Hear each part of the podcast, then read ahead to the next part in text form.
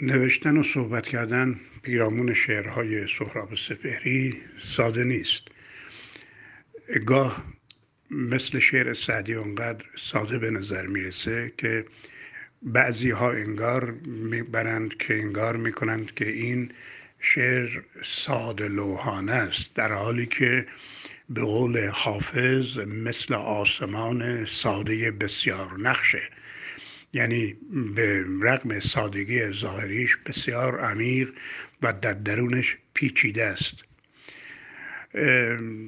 یکی از مشکلات ما در ارتباط با شعر سپهری اینه که، یعنی مشکلات تاریخی ما با شعر سهراب سپهری اینه که بالندگی و تثبیت سپهری در دوره‌ای بود که شعر ایران به دلایلی که دیگه صحبتش طولانی میشه به شعر متعهد و غیر متعهد تقسیم شده بود و عموم روشنفکران طرفدار شعر متعهد بودن، یعنی شعری سیاسی، شعری انقلابی، شعری در واقع به قول خود اون دوره عملگرا،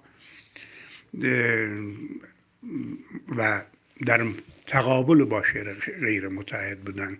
اونها شعر غیر متعهد و شعر غیر سیاسی میدونستن، یعنی هر شعر غیر سیاسی رو غیر متعهد میدونستن، سیاسی به معنای عمیقاً در واقع سیاست. شعر غیر متعهد و شعر نمی شمردن و عموماً مسخره می کردن. روشنفکران در تقابل با شعر غیر متعهد بودند، به طوری که من گمان می کنم غیر از فروغ و فرخزاد هیچ کس مدافع شعر سهراب سپهری در اون سالها نبود. در سالهای 40 مثلا از منتقدان مثلا جناب آقای براهنی درباره شعرش می نوشت که شعر بودازاده اشرافی. بگذاریم از اینکه خب فرضاً بودازاده اشرافی، مگه بودازاده اشرافی نباید شعر داشته باشه؟ اونم یک نوع شعره، اما از این زاویه نگاه نمیشد به شعر. نگاه میکردن که آیا سلاح هست یا نه، اسلحه هست یا نه. آقای شفیق کتکنی شعر سهراب سپهری رو شعر جدول کلمات متقاطع میدونست، یعنی یه مشت کلمات میریزه، حالا هر کدوم به هم چسبید میشه شعر سپهری. نظر ایشون این بوده. خدمت شما عرض کنم که دیگران چیزهای دیگری میگفتن. یکی به تمسخر من دیده بودم میگفت که ایشون میگه بر لب شبنم ایستاده بودم، یعنی سپهری میگه. بعد میگفت که خیلی باید کوتاه قامت باشه آدم که بر لبه شبنم ایستاده باشه. خلاصه کلام اینه که سپهری رو اصلا شاعر جدی نمیدونستن تا درباره شعرش حرف جدی بزنن. عموما هم یه ژست روشنفکرانه بود مخالفت با شعر سهراب سپهری در اون سالها. یکی از مشکلات این بوده که بالندگی و تثبیت شعر سپهری در اون دوره بود که بررسی درست حسابی نشد، اگرچه درباره دیگران هم بررسی درست حسابی نمیشد، برای اینکه نقد به یه تاریخ، نقد به یک دموکراسی نیازمنده که در اون دوره و شاید هنوز هم وجود نداره، یه بحث دیگریه.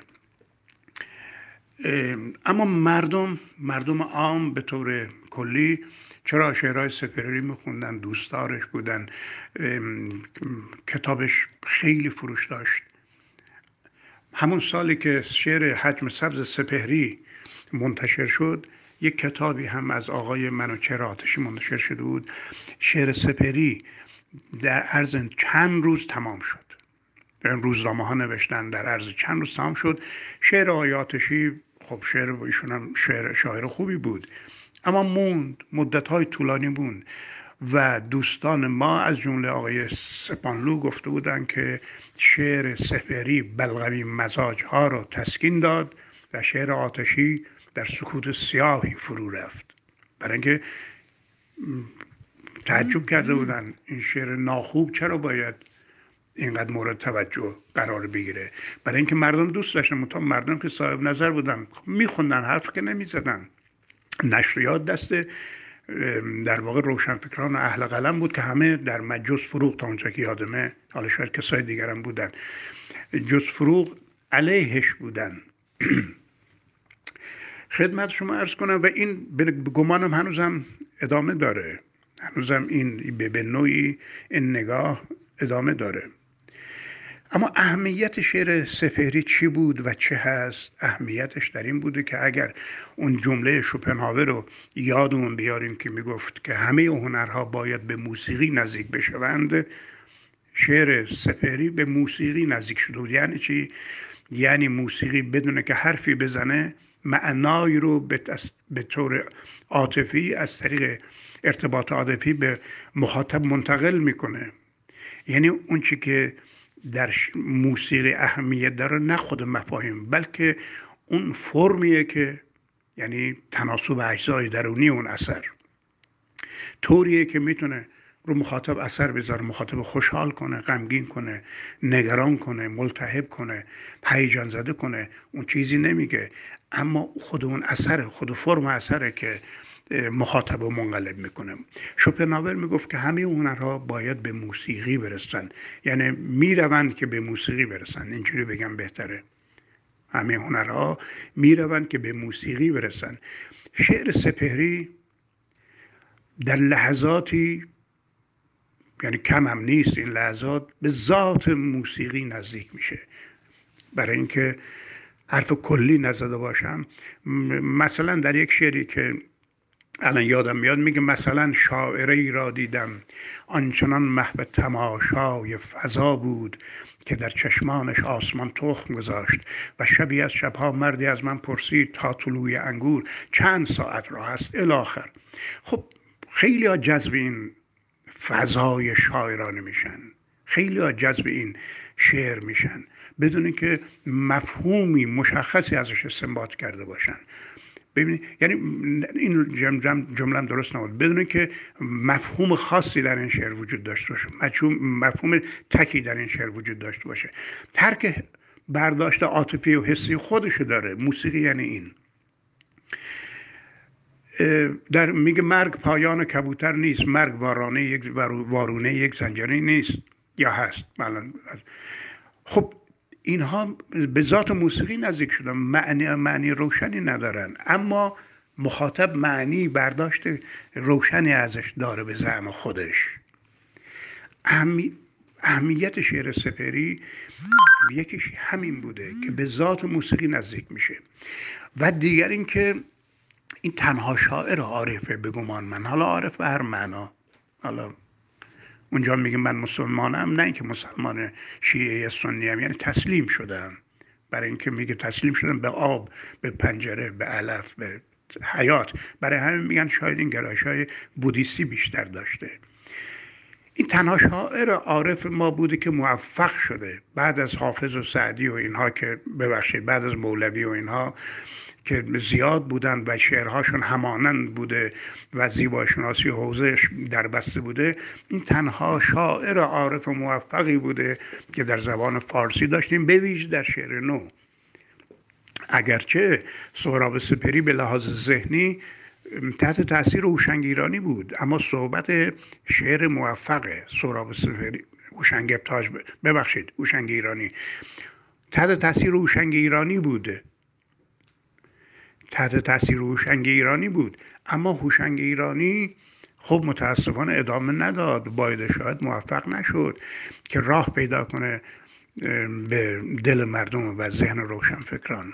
هوشنگ ایرانی در واقع یک جوری هم به لحاظ زیبایی شناسی هم به لحاظ ذهنی معلم سهراب سپهری بوده، اما باید شاید اونجوری که لازمش بود موفق نشد. این شعر ناب نه اینکه فقط در شعر سپهری بود، در شعر شاملو هم هست. پیشانیت آینه بلند است تابناک بلند که خواهران هفتگانه دارن می نگرن تا به زیبایی خویش دست یابند. و شاملو هم از این دقایق کم نداره، اما به هر حال در مجموع شاملو در حوزه شعر متعهد بود اما سهراب سپهری در حوزه شعر متعهد نبودند. چیزی که هر دوتا رو شاعر رو برجسته میکرد نه حرفایی که میزدن، بلکه این دقایق شعری بود که در هر دو وجود داشت، در فروغ هم بود. یعنی شاعران بزرگ ما به این سبب بزرگن، به این دلیل بزرگن که شعرشون بزرگ و برجسته است، نه حرفایی که میزنن. اون مرحله دومی که البته اونم اهمیت داره، وگرنه حافظ همون حرفایی میزد که همه عرفا میزدن، منتها فرمی که حافظ پیدا میکرد بقیه پیدا نکرده بودن. سپهری در این مورد که الان صحبت داریم دربارش صحبت میکنیم به این فرم دست پیدا میکنه و این یکی از اهمیت های شعر سهراب سپهریه. و نکته دیگر یا شاید نکته سوم یا چهارمی که باید عرض کنم اینه که تقریباً اگرچه هیچ هنری جدا از واقعیت نیست. هر اثری هر چقدر هم انتزاعی باشه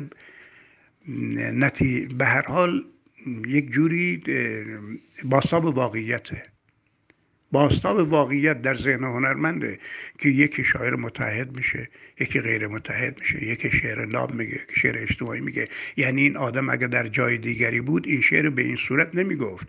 انتزاعی ترین هنرها هم مثل دیدن آدمی در آینه که بستگی داره به ذهن این آدم و صورت اون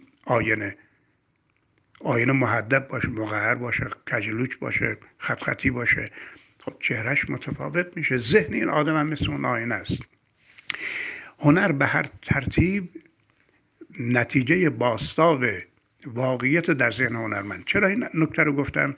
برای اینکه بگم که بعضی از هنرمندان که بسیاریشون تقریبا می‌خواستم بگم همه، دیدم نمیشه گفت همه، بسیاریشون بازتاب مستقیم واقعیت در ذهنشون، اما سپهری به سبب اون نوع نگاه کردن، اون نوع حالا اسمشو ایدئولوژی بزنیم هر چیزی، به سبب اون نوع نگاه کردن محصور در تاریخ خودش نیست، انگار از بیرون داره قضایا رو نگاه میکنه. من همینجا بگم تصور میکنم به همین دلیل بود که هرگز مصاحبه نمیکرد، برای اینکه میدید حرفای این دوره نیست که جو حاکم شعر متعهد و ذهن متعهد و ضد عرفان به اون معنا وجود داره. برای همین احساس میاد درگیر یک دامچاله خواهد شد که اصلا مسئلهش نیست، برای اینکه این با وجود این که به تاریخ اون دوره داره پاسخ میگه، یک جوری بیرون از تاریخ هم خودش رو نگه میداشت. این نکته به نظر من بسیار مهمیه که حالا نمیخوام بگم فراتر از تاریخ، پیشتر از تاریخ، اینا رو نمیخوام بگم، یعنی انگار در گوشه ایستاده بود به تاریخ معاصرش نگاه میکرد. و اما نکته آخر درباره شعر سهراب سپهری خدمت شما عرض کنم که خیلی مهمه اینه که وقتی شاعر کلمات معمولی و روزمره رو وارد شعرش میکنه با دست به کار بسیار سختی زده، برای اینکه عموماً شعر از شعریت خارج میشه و شوخی، حالا هزل و طنز و شوخی به خودش میگیره. خیلی کم در بنیانگذار این مسئله، این موضوع که ما باید از همه کلمات عادی استفاده کنیم، شاعر که به کلمات ارزش شاعرانه میده، نه کلمات، بنیانگذار این امر نیما یوشیج بوده. نیما تمام همتش به خرج داده که به این مهم دست پیدا کنه و در بسیاری از شعرهاش موفق هم بوده، اما اونایی که تونستن کاملا میز و صندلی و چرخ و هواپیما و پاسبان و اینا رو به راحتی وارد شعرشون کنن و هویت شاعرانه بخشن و به هیچ وجه به هزل و طنز تبدیل نشه شعرشون، فقط و فقط سهراب سپهری بود و فروغ فرخزاد. این به هیچ وجه از ارزش دیگر شاعران کاسته نمیکنه. اونا متوجه این قضیه بودن، به سمتش نرفتن. فروغ فرخزاد میگه که من وقتی به این سمت رفتم، به گفتن این نوع شعر رو آوردم که اون شعر شاملو رو خوندم، امروز شاعر امروز باید کفش پاک زده به پاک کند و اینها، خب کفش واکساده در شعر آوردن راحت نیست، اما خود شاملو میدونست که اینو نمیتونه ادامه بده، رفت به سمت زبان آرکاییک، اون ادامه داد و بسیارم کار خوبی کرد و موفقم شد. حالا به هر دلیل، دلیلش جای دیگری باید صحبت که خیلی مفصله و مهم، اما فروغ به هر دلیل تونست در واقع از همین واکساده و چرخ خیاطی و اتکلون و برادرم به فلسفه معتاد است و اعتیاد اینا رو بیاره وارد شعر کنه و اطلاع شعری ببخشه به کلمات.